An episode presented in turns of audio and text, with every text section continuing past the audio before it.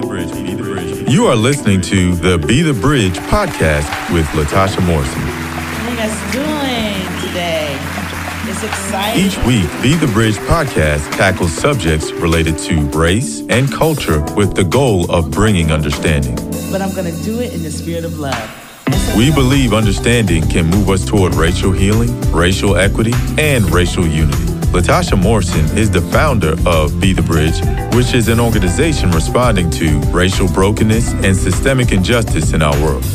This podcast is an extension of our vision to make sure people are no longer conditioned by a racialized society, but grounded in truth.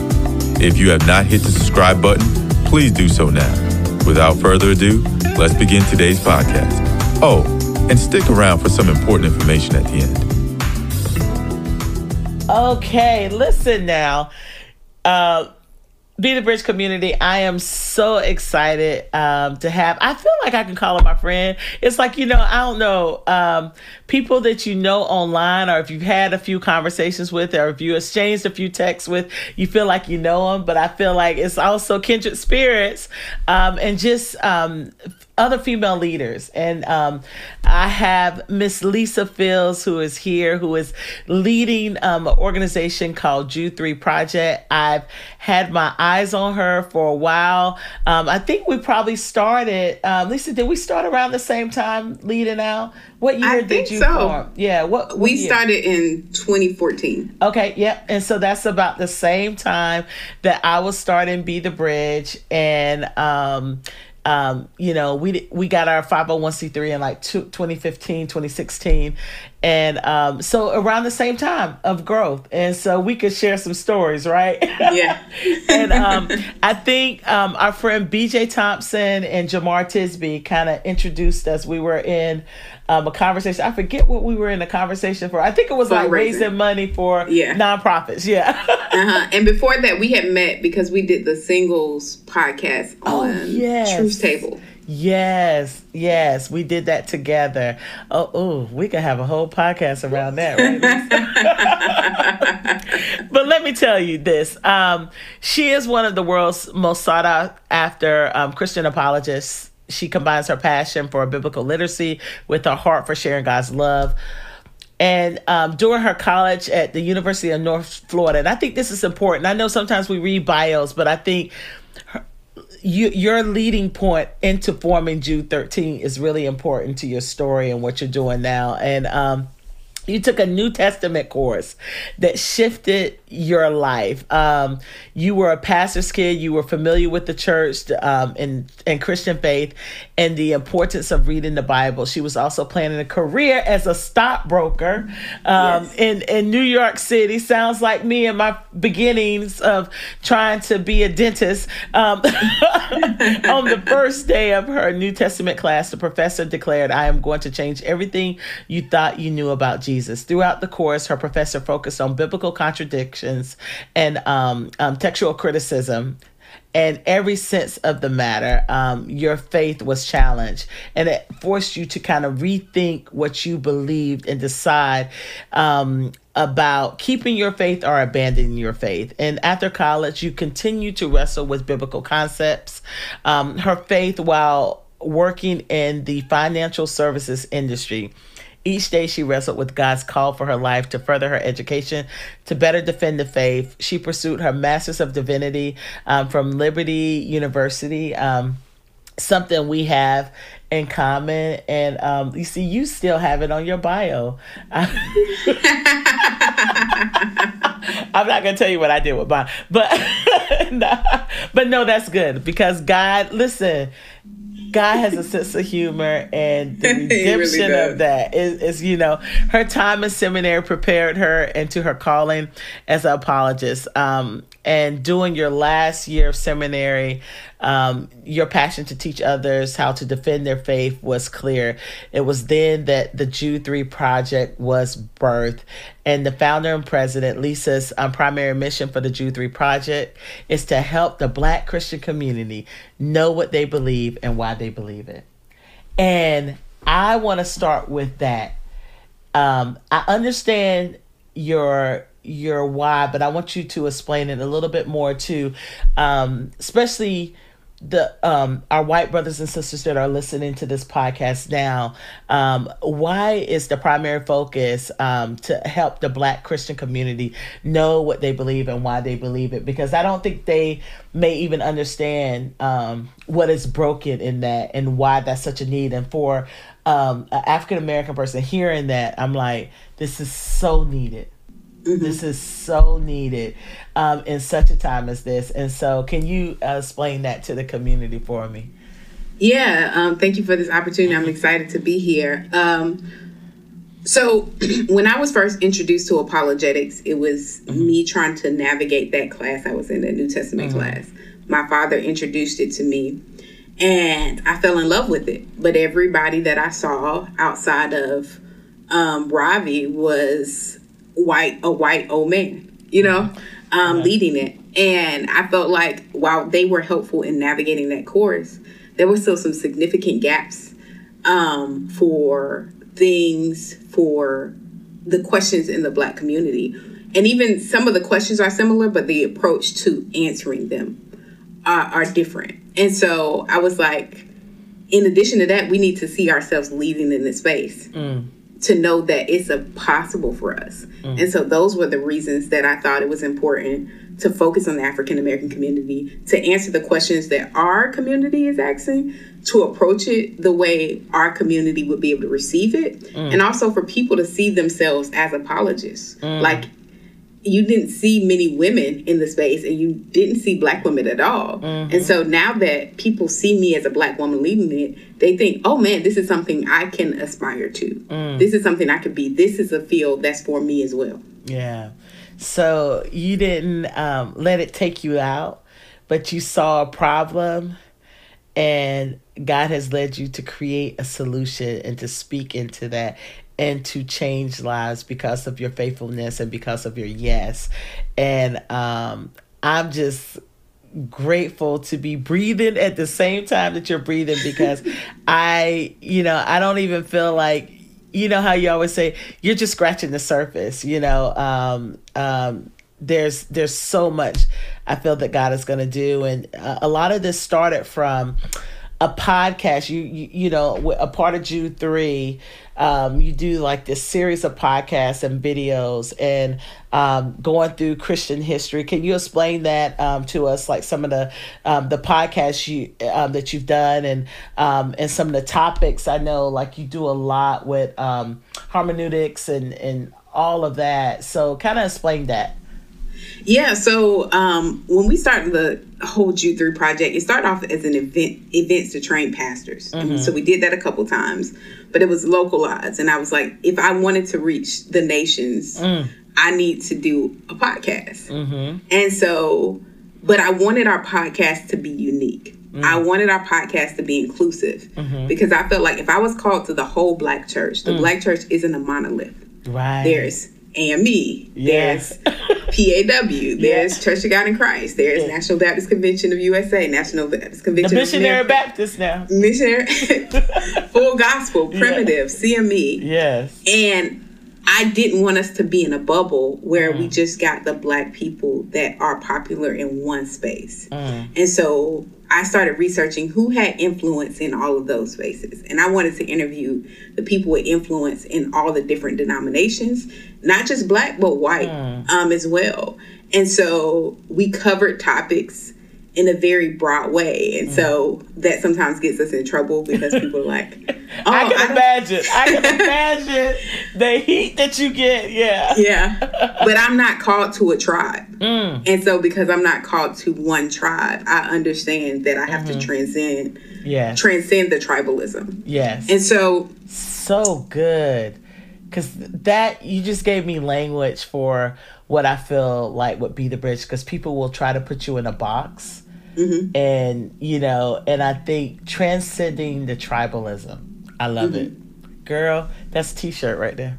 I love it. That's good. Um, and so we've covered early African Christianity, um, like you said, hermeneutics, mm-hmm. and uh, I believe in a humble hermeneutic, mm. and understanding that we all see through the glass mm-hmm. dimly, Yeah. and everybody has a piece to add, and that's mm. you know that's why bringing different voices to an apologetic table is helpful because when you see apologetics dominated by all white men, they miss things because of mm-hmm. just their cultural privilege and how they mm-hmm. see the world and who they interact with.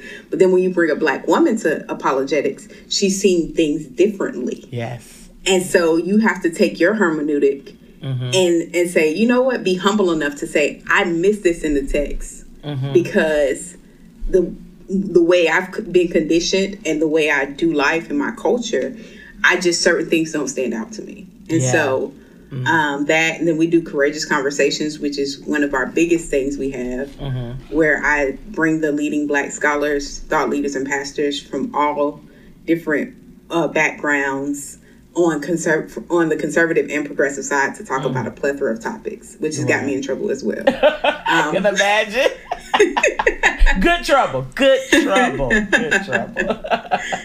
yeah. That's good. And I like the way for those who are listening, because I know, you know, everybody's not a biblical scholar. I'm not a biblical scholar, you know, but even in using words like, um, you know, I'm I'm in seminary now, um, also, but like just even with the word hermeneutics, like everybody doesn't know that and what it means. Can you explain, you know, when, what what it means to contend to faith, you know? Yeah. So hermeneutics is the art of interpreting God's word, and it is it is an art um, to it uh, because it's not we don't see it in the original language, Right. Uh, Hebrew and Greek and Aramaic. So Yeah. we have some work to do sometimes to get to the meaning of the text. Um, as it relates to apologetics and contending for the faith, apologetics comes from the Greek word apologia. And I always have to say that because for, for as long as my grandmother thought I said I'm sorry for Jesus for a living. And so I don't want to assume that people Right. people know what I mean. Um, Right. But it comes from First Peter 3.15 when Peter says we ought to be able to give a defense. And that word defense in the Greek means apologia. Um, give a defense for the hope that we have. But I also always include with gentleness and respect. So if you're giving a defense for the faith and you're not doing it with gentleness and respect, Yes. you're not doing biblical apologetics. You're doing Right. something else. Yeah, yeah. And I, I like here you t- you say we practice hermeneutics to know and worship God by bringing our lives into harmony with His character and His will. Um, and and then you say once the Word of God has hold of us, we are in a better position to interact with the world around us. And I mean, it's I mean taking this class in seminary just really really gives you a broader sense of the word of god understanding um all the different parts and how to look at the greek and how to look at the hebrew and all those languages. So i know it's been a helpful you know um I don't want to call it a tool, but a process for me, you know, because it is something you bring into your lifestyle because we take the the lens that we look through the world is the same lens that we see the Bible. And so the same um, you know, glass ceilings that we have is the same ones we're bringing to our framework uh, uh, of the Bible. So that is great. You um you did some things like I think one of the um um, one of the conversations I want to hear about. You just released a documentary called Unspoken. I want you to tell me about how that came to be um, because this story is incredible and um, share a little bit about some of the um, components that are in this movie and why um, they're included in, in the movie. Yeah, so around 2017, Mm-hmm. um, a fan of Jude 3, his name is Chris Lamarck, um, reached out to me randomly, a cold email, Uh-huh. and said, Hey, I'm a fan of Jude 3. I'm also a filmmaker, and I want to do a film on early African Christianity to dispel the myth that Christianity is white man's religion based on the scholars. And I want it to be a collaboration with you. I said, Great. That's a great idea. I don't have any money for that. Um, As I you know. you, woo, I know, I know. There's so much we want to do and say, but money is a hindrance. yeah, the I Bible said money, money, money answer of all things. So yes, uh, yes. Gives you opportunity Yeah. yeah. Good. Um, and so, um, I he was like, "Well, I'll do it for free." I was like, "That's great. I still don't have money for it because it's not just you filming it. It's Right. flying people out. It's so many. When you're an organizational leader, you know it's more than just one dynamic to cost. Yeah. Yeah. And so you're like, I was Look, like, he was willing to do whatever it took. Like I love that. I love that. Yeah. And so I kind of put him on the back burner. Fast forward a year later, I get a random Facebook message from um, uh, Adam Coleman, who's an apologist. And he says, Hey, there's an NFL player who wants to do a documentary. Him and his wife have set some money aside. Um, but he doesn't know any the scholars. And he doesn't, um, he just doesn't have um, a filmmaker. But when you meet with him, he had just got traded from the Detroit Lions back to the Jaguars because he started his career with the Jaguars, was with the Jaguars for I think two years, was with the Lions for uh, for eight. Came back to the Jaguars, ended up tearing his hamstring, but he was only here for ten days. And in one of those ten days, uh, I was in Jacksonville because I live in Jacksonville, and I I was home because you know traveling, Uh-huh. and so I met him and his wife at a Mediterranean restaurant, and they talked about their vision Uh-huh. um, and the the money they had set aside. I told them a filmmaker had reached out to me a year ago with the same idea. We left like I think we're gonna work together, and I was like, let me introduce you to the filmmaker because you know this you're about to invest. So I want to make sure you know him and are comfortable with his work. I connected them. Um, then we decided we're gonna do the film, and 4 years later, Unspoken is released. Now we thought that it was gonna take a year and a half, two years. It took four, um, but in God's providential plan, Yeah. COVID, you know, delayed Yeah. some things. Yeah. But we're here now, and it was released on Juneteenth. Yeah, and let me tell you, I've had a chance to look at this documentary. First of all, I love when people just do things with excellence. You know what I'm saying? Because like mm-hmm. sometimes there's this expectation that because of resources and all these things that you know we're not going to do things with excellence you know mm-hmm. and just knowing that you like be the bridge you know started out probably with not like investment funds you know like Started at zero. at zero, like just like from the bottom, yes. Same thing, zero. And um to look at what God has done and when I was looking at this um video, I'm looking at the cinema cinema photography. Like he is excellent at what he does. And um just the cutouts, like all of it, the the way he filmed it is just beautiful and then so that adds to the messaging um, that's important Yeah. that adds to the messaging it's actually better than some of the documentaries that i've seen um, on netflix or um, prime video all those different things and it's just so needed for our community. So those of you who are listening, if you have not heard about it, um, unspokenmovie.com, you can download it and watch it, share it. There's also bonus um, um, um, supplements with it. Like I think there's a curriculum that goes with it. You Yeah. know, um, so I think it would be even a great thing for small groups. Bible studies, organizations, and this is not just for uh, you know black and brown people. Like this is something where we need to see where things have gone off the rail, you know, um, in some of these conversations because there are still seminaries and churches teaching about the curse of Ham. Like, you know, um, and I know the the documentary addresses that. You know, it, it you know it addresses like you know um, um, just just some of the founding church fathers who were men of color you know it addresses that um, it addresses some of the cultural issues within um, and faith issues within our community is dealing with some um, nation of islam and all the, all the things um, it addresses that i mean it gets down into it and why why did you pick the subjects that you you you chose like the topics So it was really just what we what we deal with on the ground. Yeah. So in Yep. a, one of the things we do with Jude Three is we do a HBCU tour, okay and um, we go to different HBCUs and ho- host a forum called "Is Christianity White Man's Religion?"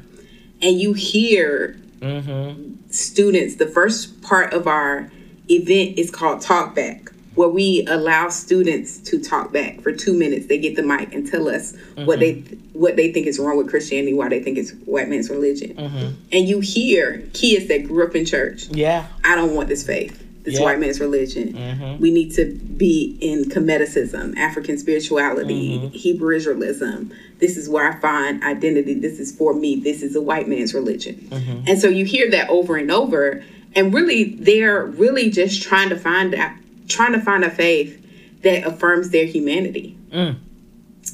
And um, we just wanted to address the pain points that we hear on the ground. Mm. And so that's why all of these topics were chosen because we knew students in real time, this is not some like pie in the sky or, right. you know, we're pulling at straws. These are actually students that we interact with. So, like, at the ending part of the documentary, you see clips from our Benedict tour. Mm. Where we went to Benedict College in South Carolina, okay. and you hear the students mm. saying, you know, I grew up in church, but this is a white man's religion. Yeah. And so you get to see like these are issues that college students are wrestling with. Mm.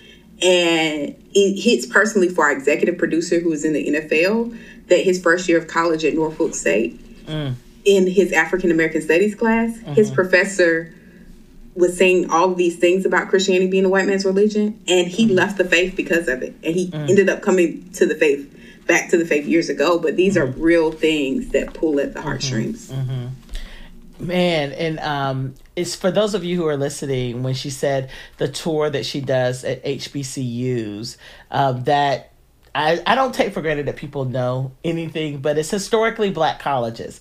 And historically black colleges exist because there were there was segregation. We were not allowed to go to white universities. So that's why we have historically black co- colleges. That is why we have um, domin- denominations that are um, are particularly uh, uh you know black denominations like the AME. Um, and it wasn't that these people wanted to be segregated is that they were not allowed to um, go to church and worship freely uh, with their God-given dignity or um, have an education, um, you know, just like everyone else. And so that that's that is why these things exist, and they still have a place today um, because we experience um, a lot of oppression in some of um, the you know uh, PWI um, institutions, um, um, you know, and then also what we're experiencing now in church. And, and I want to talk about that. Like right now, uh, we see people, especially black people who are integrated into um, multi ethnic churches or um, um, predominantly white churches, because our desire has always been to be the full family of God, to see us as your equal, to see our dignity. And so a lot of that we have been, um, you know, bridge builders in those spaces in that sense, you know, or just not even have been in the space to to to try and um, bring proximity or understanding or to help. Um, a lot of times without power. Um, and what has happened within the last few years, it's we've seen some of the ugliness of really saying that you're not welcome here or the fullness of who you are is not recognized here or we want you here as a as a picture but not as a as a voice you know? Mm-hmm. um, and so we are seeing people that are painful. I have friends now that have left um, um, the church but not their faith in that sense um, and you do have a lot of some of their kids are really um, saying the same thing. What you're you're you hear kids saying in college that because of what they've experienced in youth group and and in some of these spaces or either in um in neighborhoods and communities and what is happening in our culture, they are like really um, dismayed with um,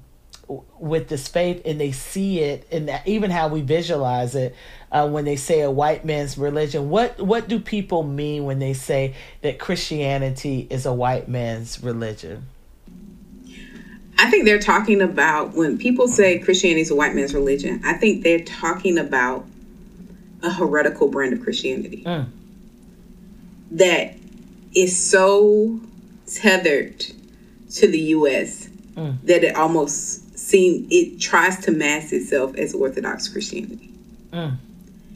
And I think we're uncomfortable with calling the brand of Christianity that many white evangelicals hold heresy. Mm.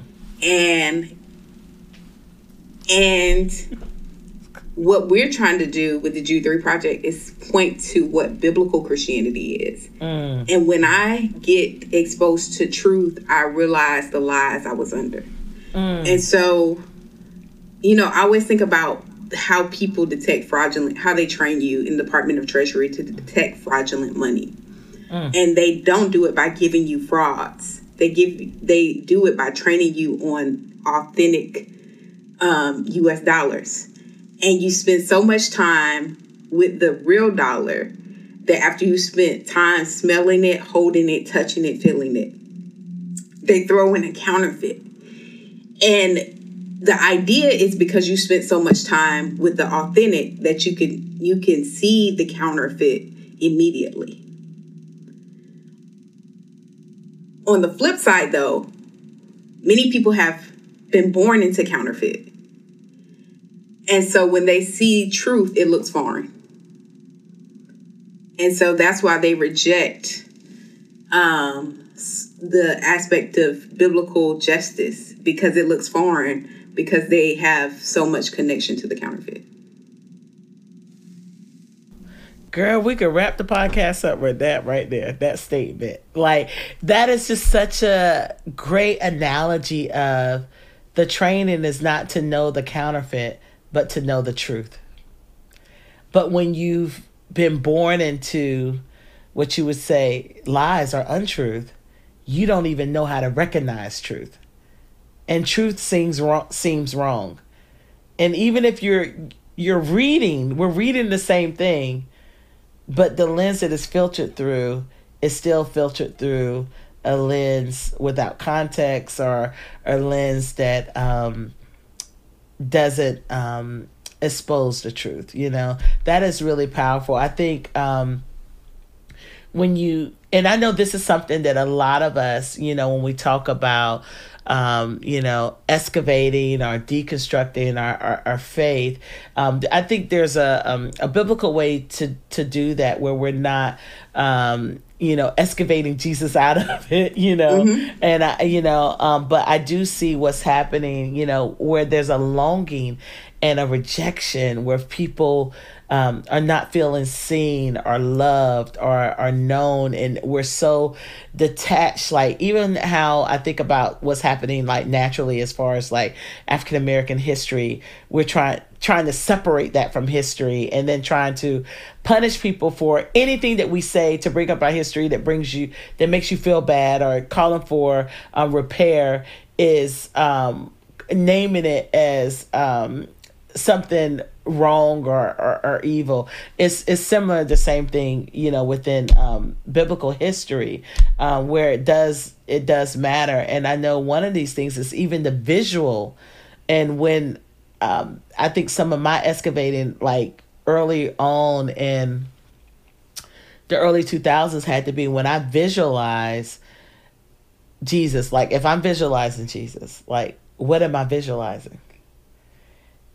And the thing would be, I'm visualizing images that I've seen in, um, you know, in um, Sunday school books, pictures, media. I mean, just, and that is of a white Jesus. And I had to train myself to see something different.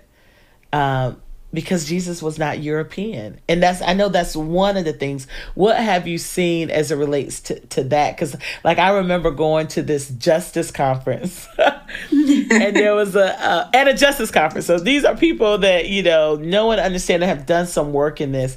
And I remember um, this like really popular um, pastor um, was was just talking about just the the awesome awesomeness of God. And um, they were putting these visuals up there which probably worked in like um, certain settings. But I remember seeing like all these pictures they were showing was of a white European Jesus with blonde hair, you know, blue eyes, and I remember gasping like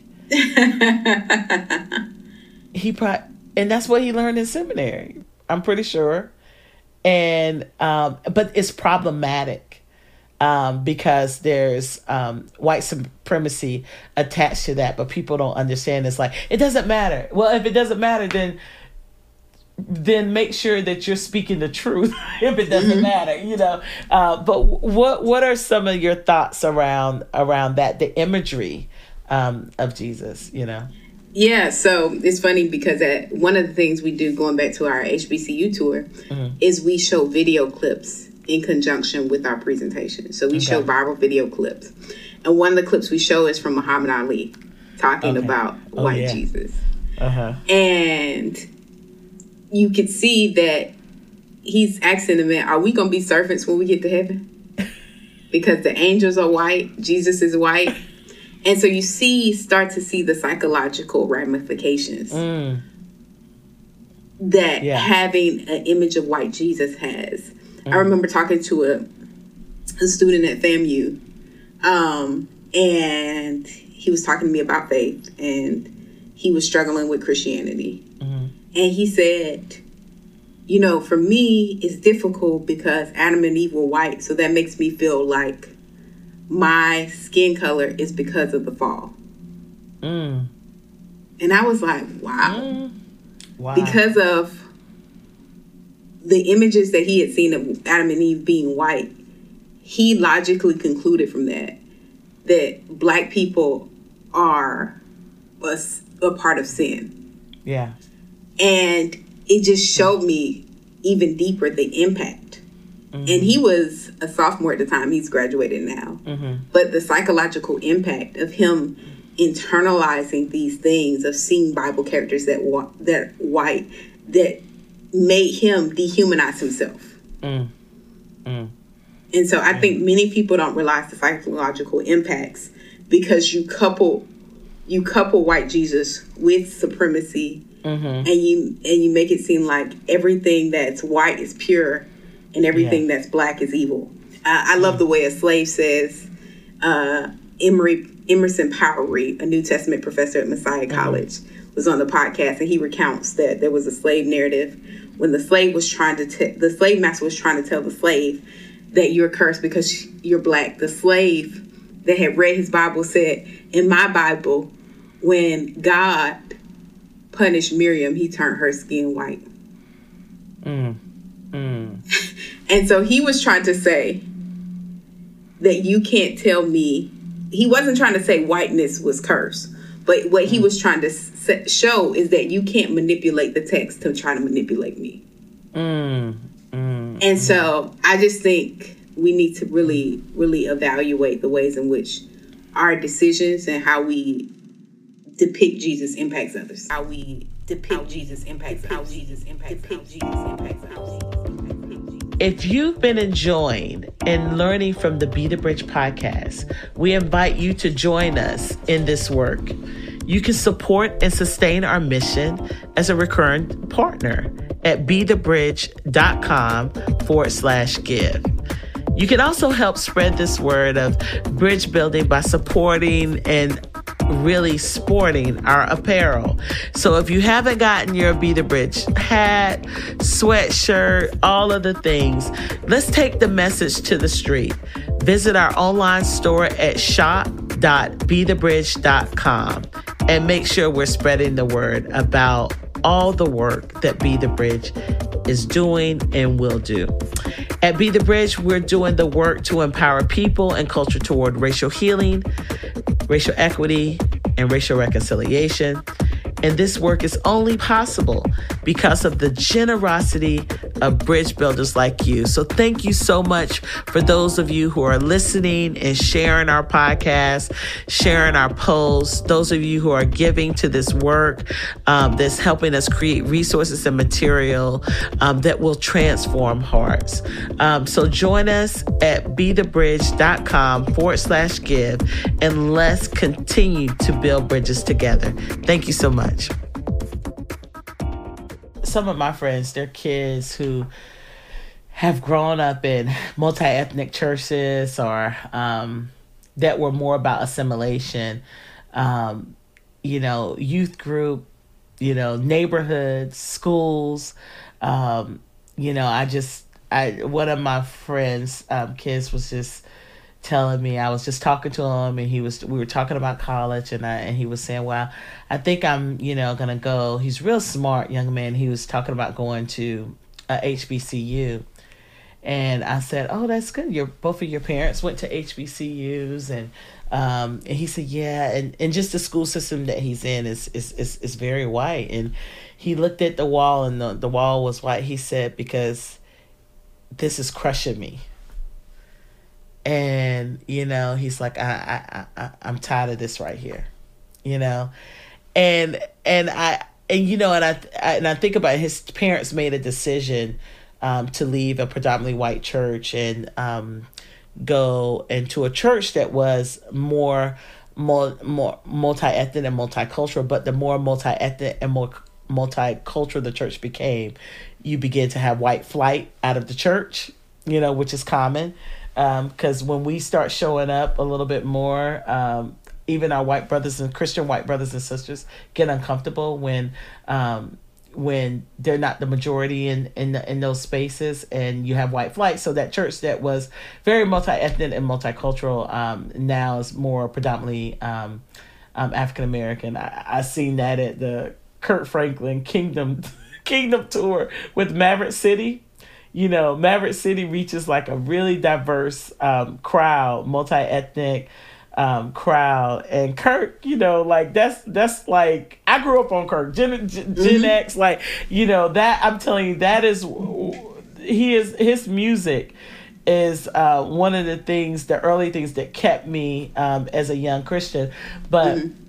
His style of worship is different you know we understand it but a lot of people don't understand it. So in that diverse crowd i was seeing like when he was up you know worshiping doing stuff people would sit down and you know like we don't we, we don't really know how to kind of like uh, be inclusive and mm-hmm. making sure everybody we i think we know how to do we have to know how to survive and thrive in these different environments because we've had to survive and thrive and you know and the pa- our palette i think is just really more diverse as it relates to um, music uh, all these things because we've had to do that um, but i've seen it and you know and i'm, I'm hearing these conversations you know just from some of the um, young adults and um, Gen Zers and the other one after them. I forget who they are. the group uh, Alpha. yeah, Gen yeah, Alpha. Gen Alpha. You know all of that, and these are some real conversations. So I'm glad that you are speaking into that and I'm grateful for these tours that you guys are having.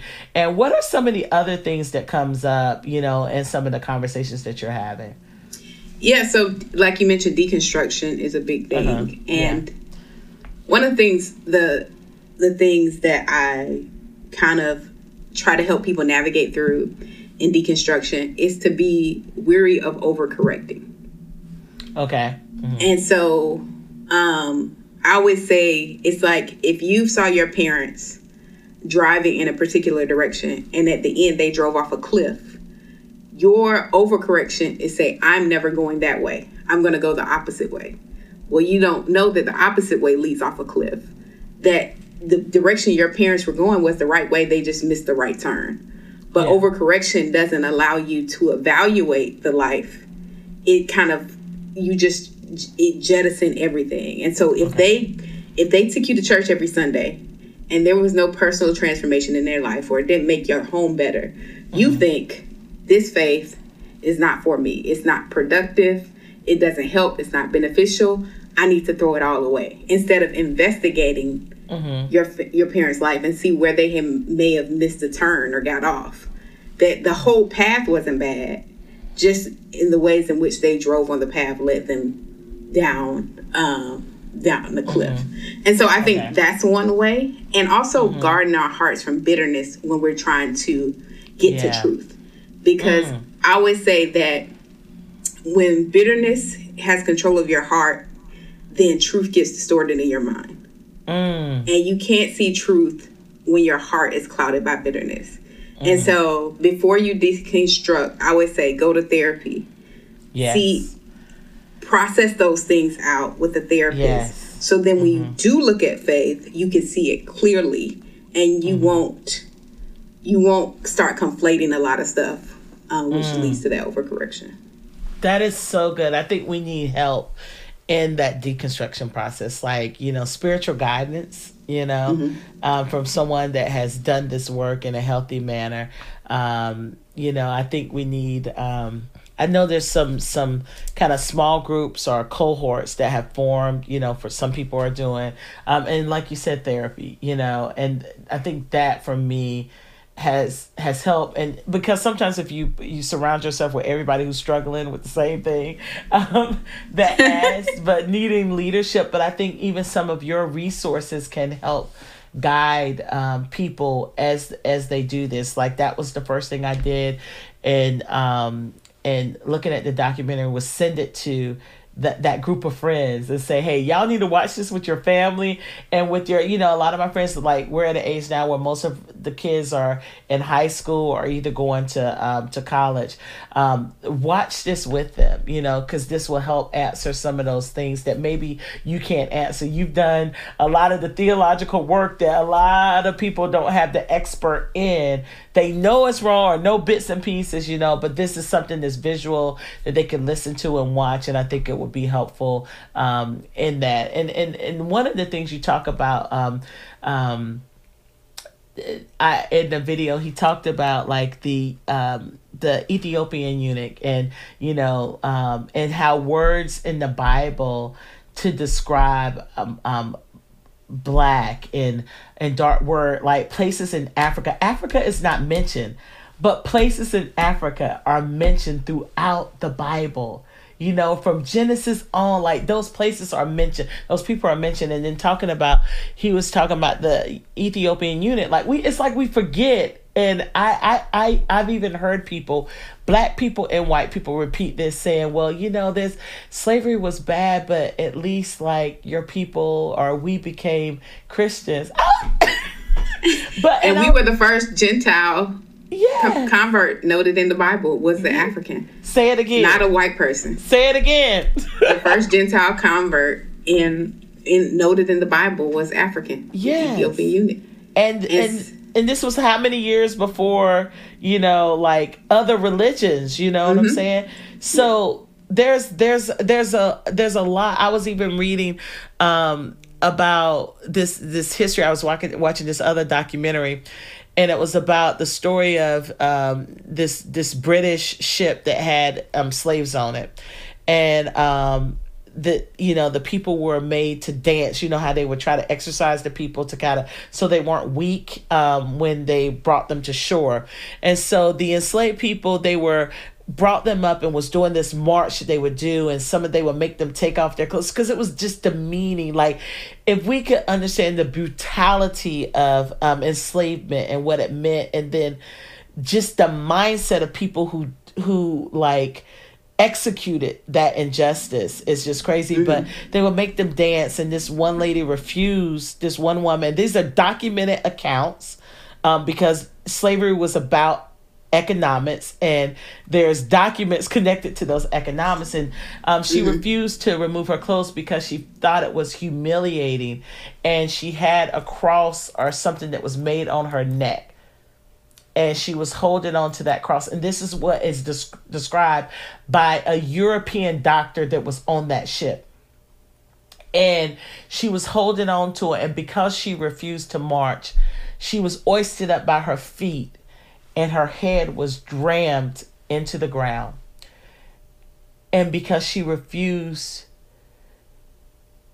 because she was a Christian, to humiliate her faith, you know, her body, and all of those things. And so when I read that story and I'm reading and I'm like, she was already a Christian. she was already a, a convert already, you know, she was already a person of faith. And it was kind of like Christianity was in Africa before it was in Europe. Mm-hmm. And we forget that, and and some of the thoughts that were borrowed from um, African scholars, biblical scholars, like that is documented, but m- most of that is not taught in seminaries, you know, um, the Scofield comment, like in a lot of the commentaries that we look at, like teach the curse of Ham. Like that's one of the things that comes up, and we in our work of of uh, biblical like racial literacy, um, that is a question that comes up all the time in 2022. You know, it's it's the the curse of Ham. So, Lisa, I want you to just speak to that a little bit. And, uh, you know, because I know that's something that comes up commonly. And you guys mentioned this in the documentary when you were saying, like, all the commentaries, um, majority of the most popular commentaries are written by white men. Mm-hmm. Yeah, and that speaks to you know why I felt like it was important to start Jude 3 Project and have apologetics. Yeah in the yes. black space mm. because there's so much that you miss mm. if you only are looking at the text through your cultural lens. Mm. And it's so much you infer in the mm-hmm. text mm-hmm. because you're li- looking through your cultural lens. When we mm. think about, like, one of the things I think about is women and sexual assault in the Bible.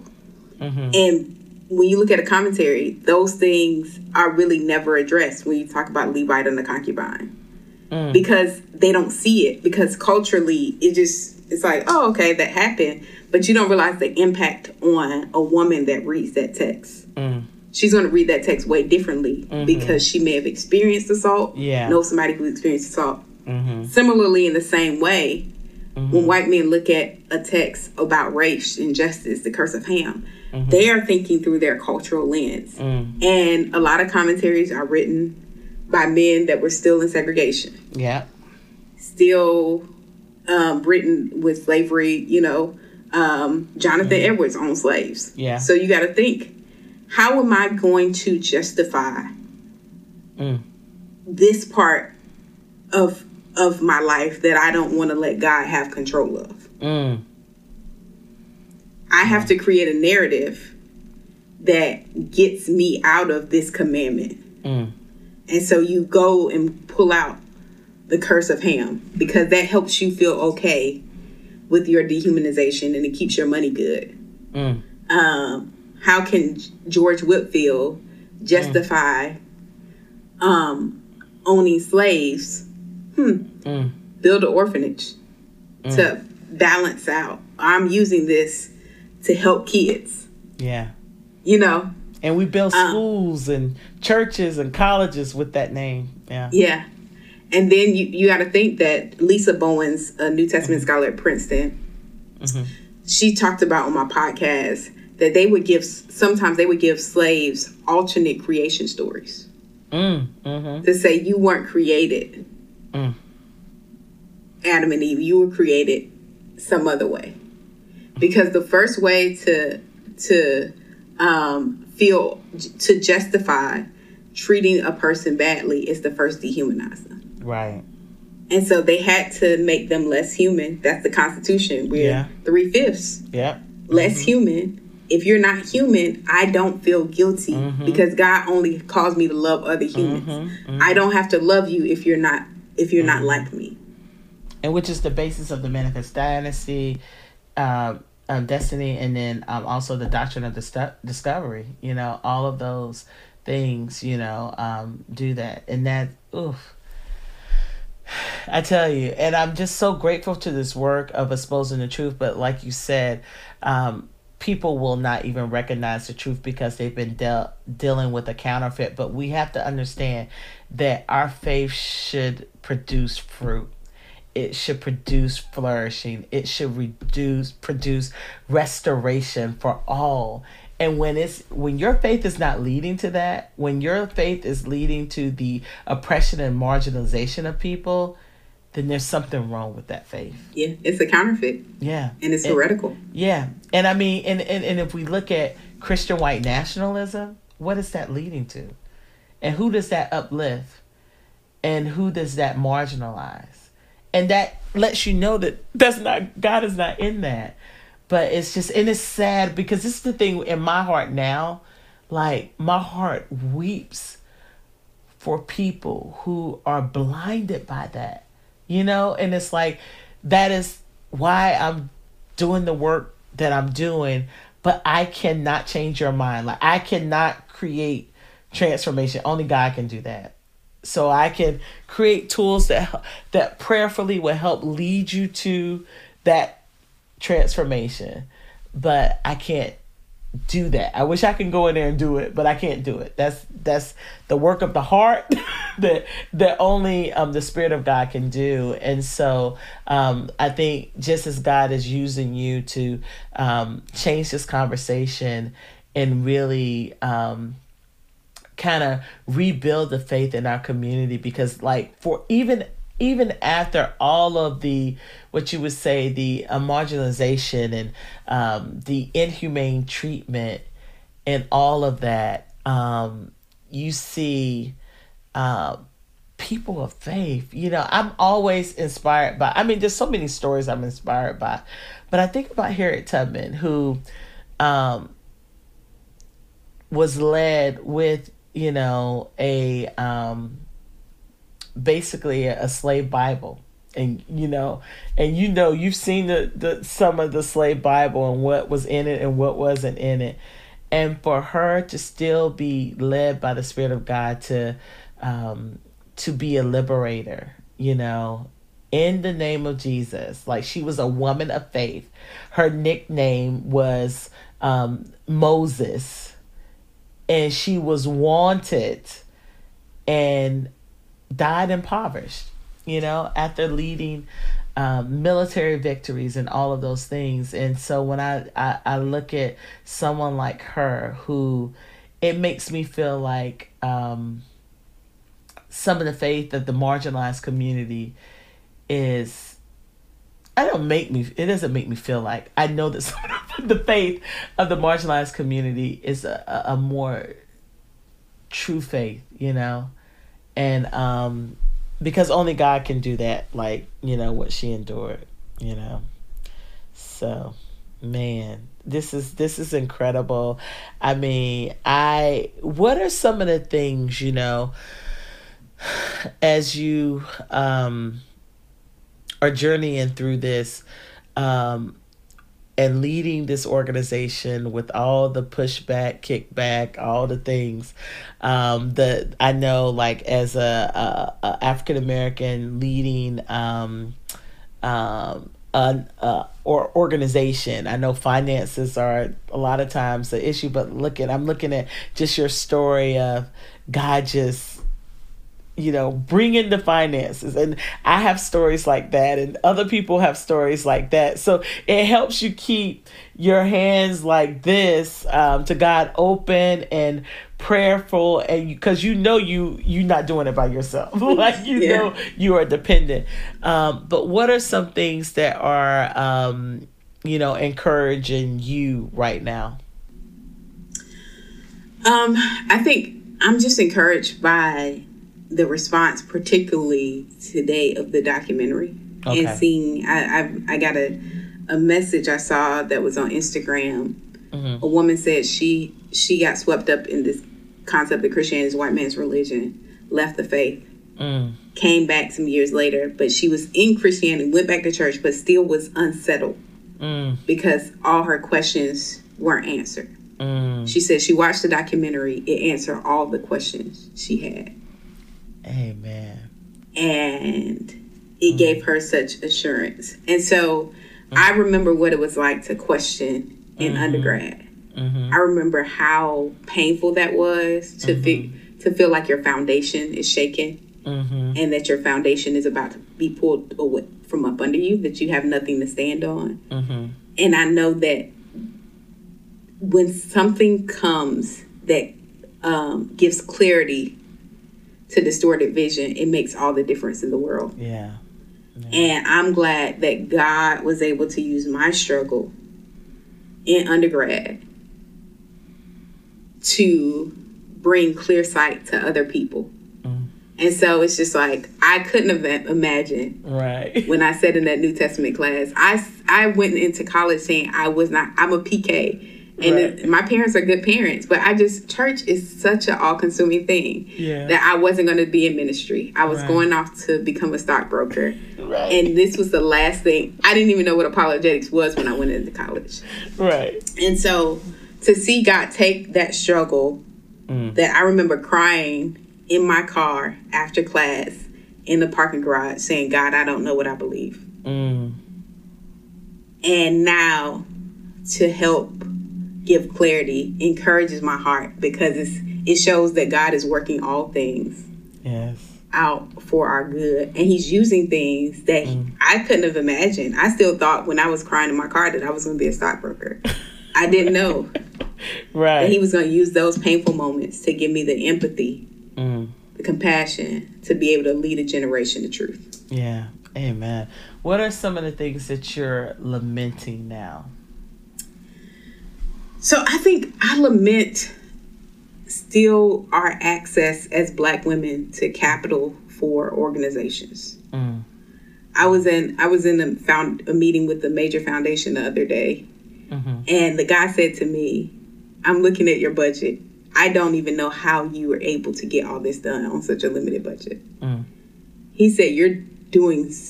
You're dancing, you're going, you're circling the block, doing way more than organizations that have 10 times what you have. Mm-hmm. Mm-hmm. And he said, it makes no sense that you're able to pull this off with these much limited resources. Yeah. And the hoops women like you and I have to jump through mm.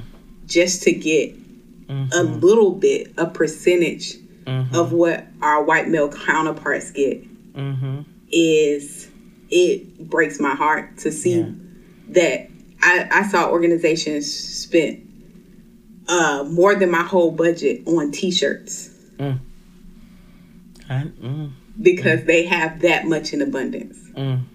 and I lament that it's this difficult for us. Yeah, for fundraising.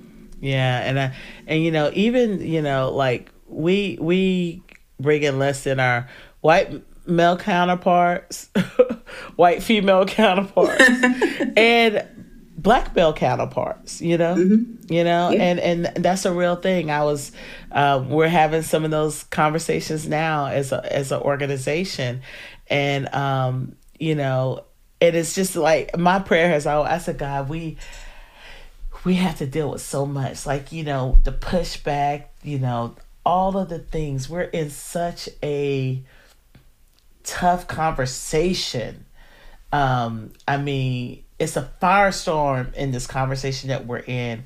And I'm like, um, you know, like, I don't, that, that that's such a burden in itself. Um, I'm like, God, don't, don't let us have to worry about finances, you know? it's like, let that be the least of our worries. Let us have um, abundance to do the things you know that we want to do. You know, there's one of we we want to do some uh, um, a documentary on some of the the the life transformation um, of people who are leading um, be the bridge groups and having this conversation in their churches and stuff. And I have a friend, another one who's a a, a filmmaker. mm-hmm. And just like, but it costs to do those mm-hmm. things, and so, but you know, believe in God for the at the right time, the next step, all of those things, and um, so I I'm, I'm I'm I lament that with you, but you're doing good work, and I know um, God is um, going to multiply the work that you're doing, and so I know the thing I was like, because I was like trying to watch the video before, and I was like, no, I want to invest in this, like no, like invest in the um, twelve ninety nine of the video. Download the video, um, and make sure you guys don't. Those of you who are listening uh, with access to the video, don't be sharing your code with nobody. You know, let uh, you know let make them pay for it um, because this is what goes to support the work, and so that more videos and um, and stuff like this can be produced because it takes money, you know. And uh, and those of you with resources and access, um, see how you can come alongside um, organizations um, that um, so that we can continue this um, this good work. Uh, wh- what are some um, some things that you are um, hopeful for? Um, as it relates to your work? I'm hopeful about the next generation. Yeah. I think once they really catch on, mm-hmm. they're going to turn the world upside down. Yeah. Um, I remember a prominent speaker said one time he was in the room of at a university. Uh-huh. It was about three thousand in the room, and he said, "Look around." Everybody's looking around. He said it was the same amount on Pentecost, mm. and they changed. They t- mm-hmm. turned the world upside down. Mm. Mm. And that same Holy Spirit power is available to us. Mm. And so I think that mm. when people catch on to the mm-hmm. truth of the gospel message, to biblical Christianity, mm-hmm. it provides a hope. This world is getting more and more dark, but mm. God has given, um, has called us to be light. And the more mm. dark it gets, the more we're going to be those lights mm. that people come to. They're looking for hope depression in Gen Z is higher than any other. Mm. Suicide rates are up. People mm don't see any reason for living. Mm. And it's not just about amenities because we're talking about wealthy mm. kids. Yeah. So if it was just in stuff, then they wouldn't have any problems. Yeah. But there is a hope that's needed beyond what this life, what access, what wealth can give. And that hope is in the gospel. Yeah. Man, it's so good.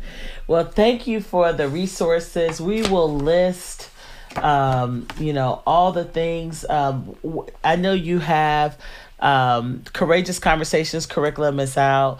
Um, you have Courageous Conversation Conference is happening in um, September the 2nd through the 3rd in Washington, D.C.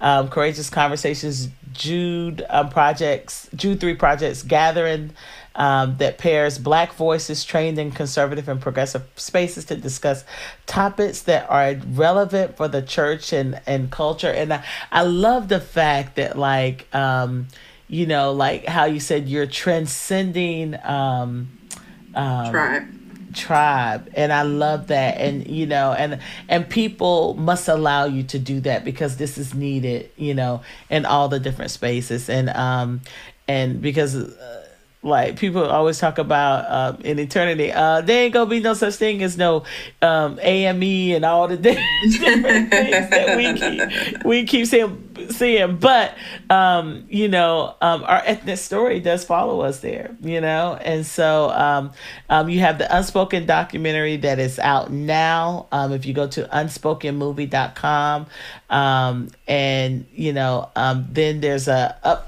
tell me a little bit about the upcoming um, partnership with Access. So yeah, so um, one of the foundations we work with uh, wanted some collaboration amongst their grantees, uh-huh. and they put us together. I had never heard of Access, Access but I told the uh, the foundation that we partner with, there's not curriculum. I feel like to help Black Christians think about sexuality mm. um, for kids. So how to explain how parents can talk to their kids about mm. sexuality, um, mm. gender. Um, mm. I haven't seen that for the Black church. I know some white evangelical organizations have done that work, mm-hmm. and I thought it was important to create that. But also, um, one of the things we do is a "Why Don't Go" series that's went viral across okay. social media, where I sit down with young adults who left the faith. Mm and oh, yeah. it's pa- parents reach out to me one one parent in particular reached out to me. I think she was in Chicago. She was like, "Hey, I'll fly you to Chicago to talk to my daughter. She's left Christianity." I'm like, I can't make those kind of, I can't set that kind of precedent. Right. But, uh, but right. I, I realized that there, when when kids leave the church, it really is very difficult. It becomes very difficult for the parent-child dynamic. Mm-hmm. Yeah. Mm-hmm. Parents don't know how to talk to their kids they don't understand why they don't see church as beneficial. And we wanted to create a resource that helped them talk to their children. Okay. In a way that will bridge the gap. Maybe they won't come back to church, but at least the relationship can function. Yes. Yes. And so Access already does in white evangelical space, they curate conversations between mm-hmm. parents and children. Okay. Um, and so they're well known in that. And so um, partnering with them, I think just the uh, seemed like a very helpful, um, a beneficial partnership on both ends. So we're looking mm-hmm. for the resources that we produce to come out in early 2023. Okay. Cool. Okay. I love it. Thank you so much, Lisa, for taking the time. Thank you for all that you're doing um, in this space. And we are grateful. We are um, a better body because of it, you know, because of your work. And um, congratulations on the um, um, just the release of this documentary, okay? Thank you. Thank you for having me. I appreciate so it. So much. Go to the donors table if you'd like to hear the unedited version of this podcast. Thanks for listening to the Be the Bridge podcast. To find out more about the Be the Bridge organization and or to become a bridge builder in your community, go to bethebridge.com. Again, that's bethebridge.com. If you've enjoyed this podcast, remember to rate and review it on this platform and share it with as many people as you possibly can. You can also connect with us on Facebook, Twitter, and Instagram. Today's show was edited, recorded, and produced by Travon Potts at Integrated Entertainment Studios in Metro Atlanta, Georgia. The host and executive producer is Latasha Morrison. Lauren C. Brown is the senior producer. And transcribed by Sarah Connatser. Please join us next time. This has been a Be the Bridge production.